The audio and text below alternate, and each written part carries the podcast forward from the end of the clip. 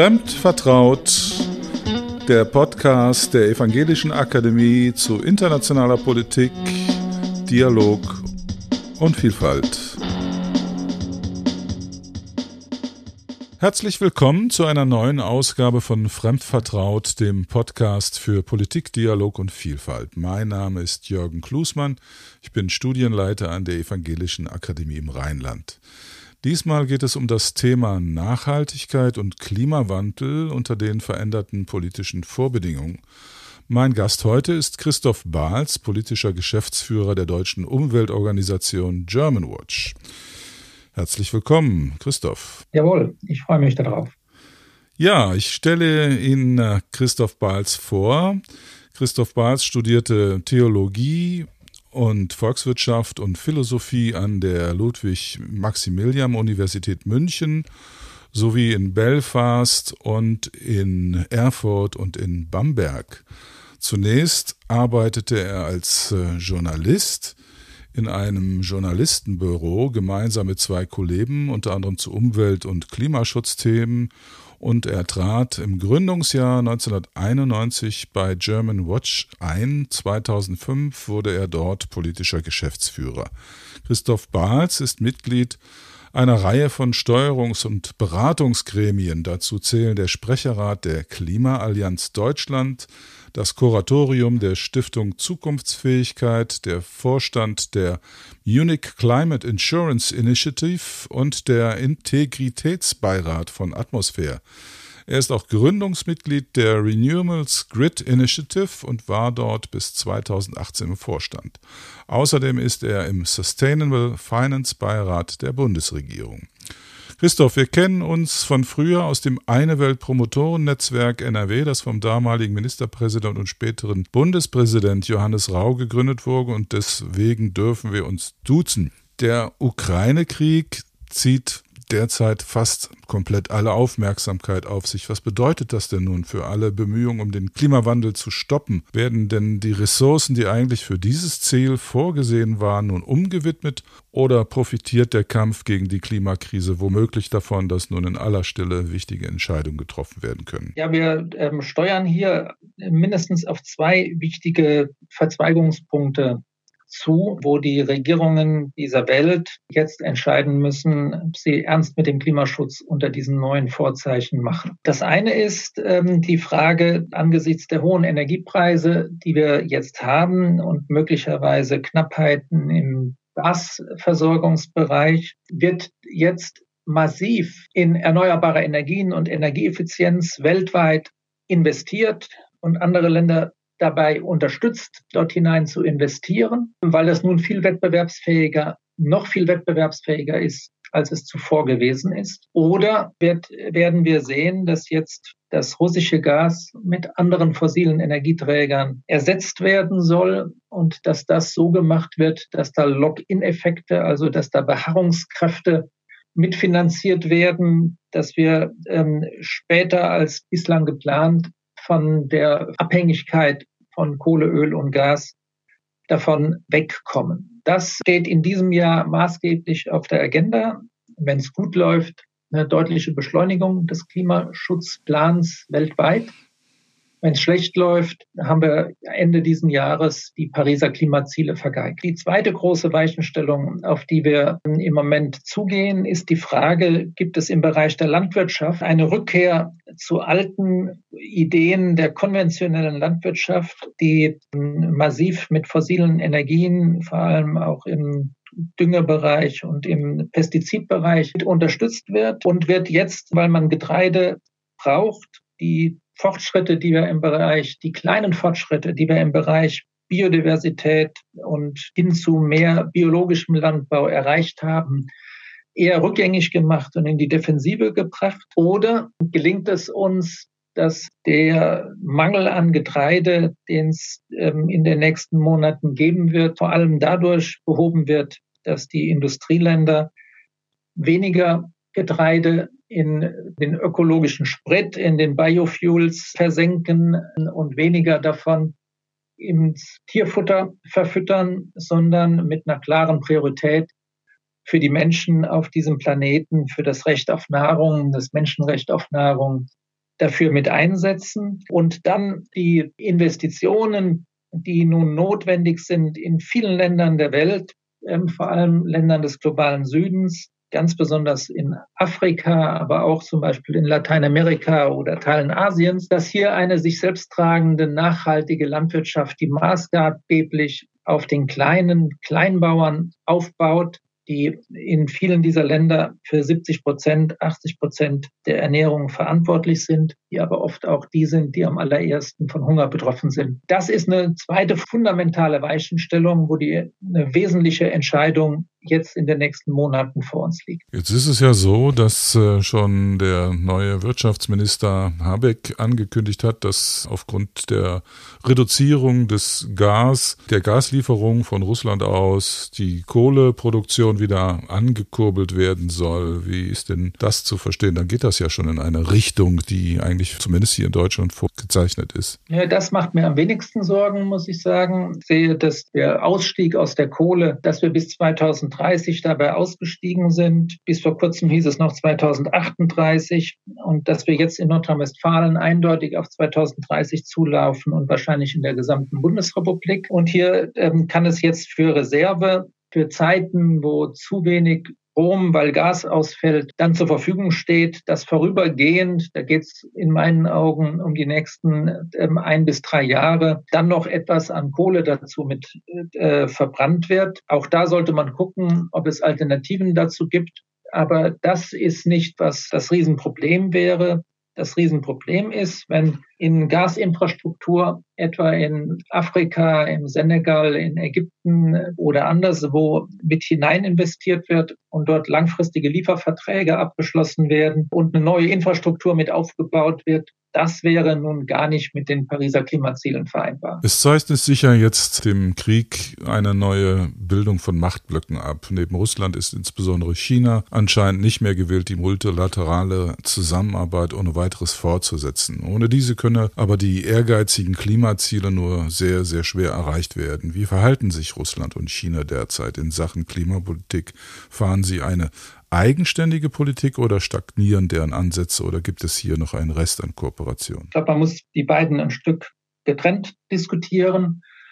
Russland hat jetzt neulich bei den Zwischenverhandlungen für die Vorbereitung des UN-Klimagipfels in Ägypten Ende des Jahres, die nun in Bonn stattgefunden haben, sich sehr still verhalten und hat nicht blockiert, aber auch nicht sich in irgendeiner Form konstruktiv eingebracht. Da muss man sehen, wie das weitergeht. Das wird in der Tat eine sehr wichtige, eine wichtige Weichenstellung, ob Russland prinzipiell sich an Paris weiter gebunden fühlt oder auch das versucht aufzukündigen oder von anderen dort rausgedrängt wird aus diesen Gremien. Das andere ist aber China. Bei China ist im Moment so, dass sowohl von der EU als wie von den USA als wie von China selber her versucht wird, das Klimathema fast als einziges Thema, als zentrales Thema, wo Kooperation notwendig und sinnvoll ist, weiter zu betreiben und das nicht in diesem Konflikt untergehen zu lassen. Das heißt, das Klimathema bekommt zunehmend neben der klimapolitischen Bedeutung auch eine friedenspolitische Bedeutung in dem Umgang mit China. Und man wird dort sehr genau hinschauen müssen, wie das bei China weitergeht. Auf der einen Seite beschleunigen sie immer mehr den Ausbau der erneuerbaren Energien. Sie halten sich auch daran, dass sie nicht mehr neue Kohlekraftwerke oder andere fossile Infrastruktur in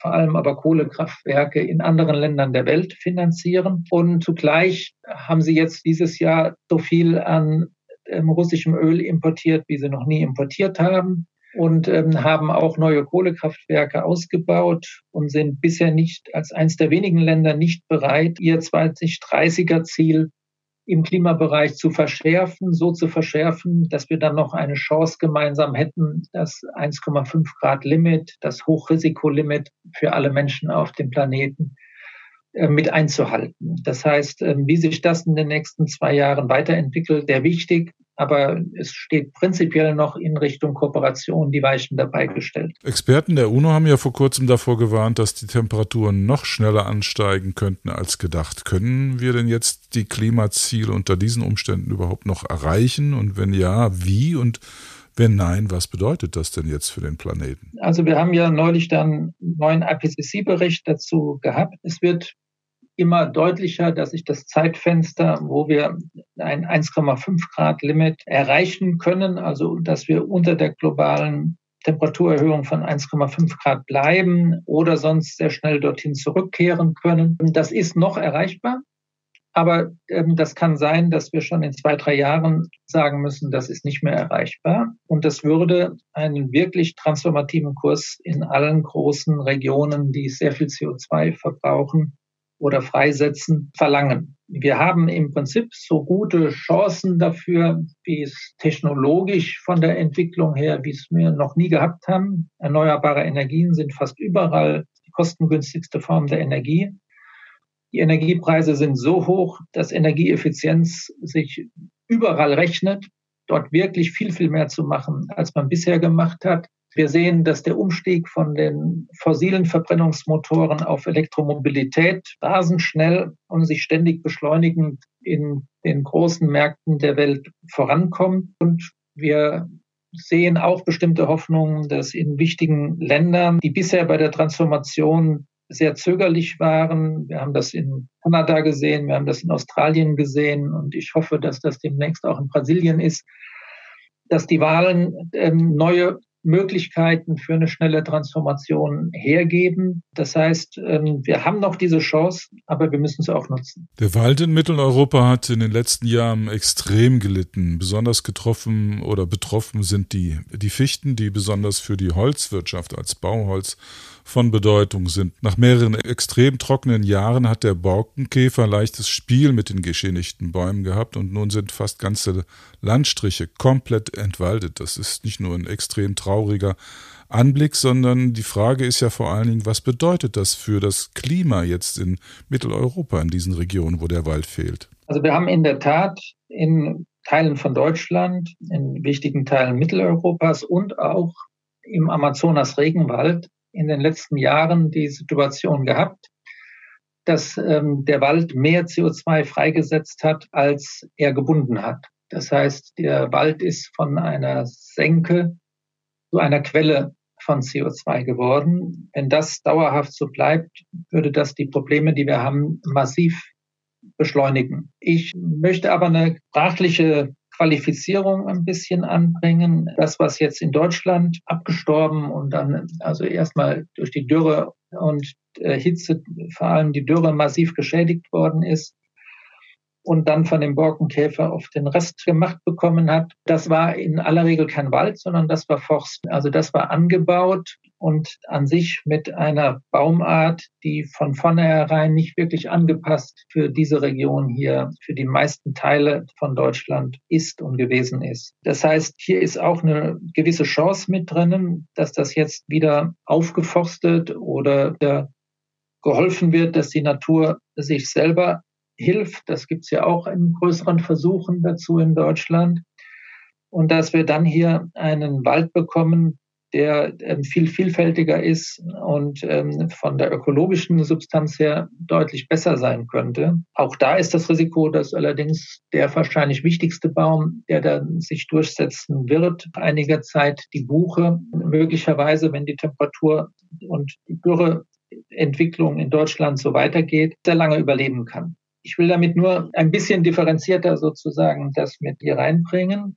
Ich rechne damit, dass wir eine ganze Reihe von Bäumen, die bisher eine Nebenrolle bei uns im Wald gespielt haben, immer mal an die Esskastanie, dass die in der Zukunft eine viel größere Rolle spielen werden. Das sind Bäume, die wir jetzt eher aus dem Mittelmeerraum kennen, ähm, die dann in Deutschland gute Bedingungen haben oder haben würden. Aber der Wald und die Moore sind, gehören zu den Bereichen, wo wir uns massiv drum kümmern müssen und wir sowohl für die Biodiversität, die, für die Artenvielfalt als für ähm, das Klima ganz viel verlieren würden, wenn wir wirklich großflächig hier den Wald aufgeben würden. Meiner Ansicht nach haben wir modernen Menschen uns ja weitestgehend von der Natur abgekoppelt. Wir sind inzwischen viel mehr Kulturwesen als Naturwesen und Seitdem ich zumindest auf dem Lande wohne, wird mir der tägliche Kontakt zur Natur immer wichtiger. Er schenkt mir Ruhe, Geborgenheit und innere Zufriedenheit. Inzwischen glaube ich tatsächlich, dass von der Natur eine große spirituelle Kraft ausgeht, die ausgesprochen heilsam ist. Ich würde sogar so weit gehen zu behaupten, dass die Natur heilig ist. Du bist ja auch Theologe. Glaubst du, dass solche Vorstellungen hilfreich für die Bewahrung der Natur sind oder hältst du solche Ansichten für kontraproduktiv, weil ja angesichts der Schwere der Probleme jetzt auch vor allem rationales Handeln angezeigt ist? Also ich würde mal mit der Grundprämisse nicht mitgehen, dass wir als moderne Menschen uns weitgehend von der Natur abgekoppelt haben. Das stimmt zwar, dass wir das gedanklich gemacht haben und nicht mehr wahrnehmen, dass die Natur nicht eine Umwelt ist, in die man alles an Problemen abschieben kann und die uns nichts angeht, sondern dass sie unsere Mitwelt ist. Und dieser ähm, Punkt, den erleben wir aber, wo immer wir jetzt zum Beispiel von der Klimakrise oder von der Biodiversitätskrise äh, betroffen sind, wie fundamental wir als Mensch Naturwesen sind und von der Natur abhängen. Und ich betrachte, da benutze ich ein Bild, was Eckhard von Hirschhausen geprägt hat. Ich betrachte den Klimawandel als die große Fiebererkrankung dieses Planeten und ich betrachte den Verlust an Biodiversität als die Demenzerkrankung des Planeten, wo also das, was in Jahrmillionen der evolutionären Entwicklung angehäuft wurde, wo so viel an Chancen, an Zukunft drinnen steckt und drinnen stecken könnte, dass das im Moment radikal vernichtet wird. Dann ein zweiter Gedanke, glaube, dass es sehr spannend ist zu sehen, wie sehr die äh, modernen Naturwissenschaften seit dem Anfang des letzten Jahrhunderts sich angenähert haben als Naturwissenschaften an zentrale Fragestellungen und Themen, die hinter dieser Frage, ob die Natur heilig ist, ob sie einen göttlichen Charakter hat oder ähnliches, für andere Kulturen mit dort steckt. Da ist zum einen der Punkt, dass die Quantentheorie gezeigt hat, dass alles mit allem verbunden ist. Das ist vorher nur in der Mystik diskutiert worden. Dann hat die Evolutionstheorie die Verwandtschaft aller Pflanzen und Tiere, die sehr enge Verwandtschaft, damit auch von uns Menschen mit all diesen Lebewesen auch aufgezeigt und die können wir heute evolutionär auch gentechnisch nachweisen, wie eng diese Verbindung dazu mit ist und wie viel an gemeinsamen Gensatz sozusagen da ist. Die ganze Ökosystemforschung hat dann wiederum gezeigt, wie stark wir von, von Kleinstlebewesen, von Ökosystemen abhängen und dass einzelne dieser Kleinstlebewesen, die wir oft gar nicht mit bloßem Auge wahrnehmen oder kaum wahrnehmen, am Anfang der Nahrungskette stehen oder eine ganz, ganz wichtige Rolle spielen, dass die Böden fruchtbar bleiben. Und das heißt, wie wir hier in einem Netzwerk voneinander mit dieser Mitwelt leben und dass diese Dinge in so einem Zusammenspiel sind, dass man ja auch die Gaia-Hypothese wo man diesen Planeten als metaphorisch als ein Lebewesen begreift, wo wir auf ein Multiorganversagen praktisch mit zusteuern könnten in dieser Großkrise, in der wir sind, dass man das mit sieht.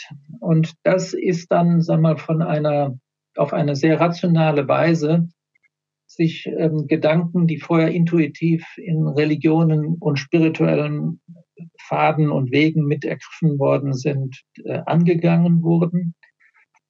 Und der dritte Gedanke dazu, ich war kürzlich in Peru gewesen, wo wir als Schamwatch einen Rechtsfall eines peruanischen Bergführers und Bergbauern mit unterstützen, der RWE verklagt und, und der im Prinzip sagt, RWE, ihr habt 0,5 Prozent der globalen Emissionen freigesetzt. Ich möchte, dass ihr 0,5 Prozent des Schutzes, der nun notwendig ist, für mich und die anderen 52.000 Menschen in Huaraz, die von einer großen Flutwelle bedroht sind, weil große Gletscherteile in eine Lagune durch den Klimawandel abbrechen könnten und diese Flutwelle auslösen könnten, sowohl Eis als wie Gletscher.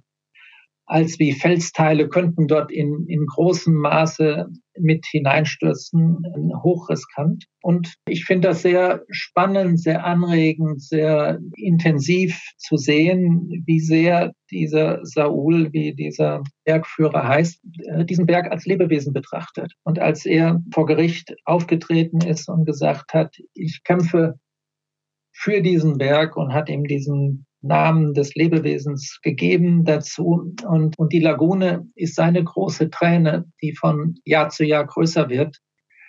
Und das ist, was mich motiviert und weswegen ich darum kämpfe. Also hier zu sehen, wie das, was wir naturwissenschaftlich immer genauer erfassen, in solchen Erfahrungen, in solchen Bildern ähm, auf den Punkt gebracht wird, die auch ausgesprochen wirkungsvoll und ansprechend sind dazu. Das ist sehr, sehr spannend. Letzte Frage.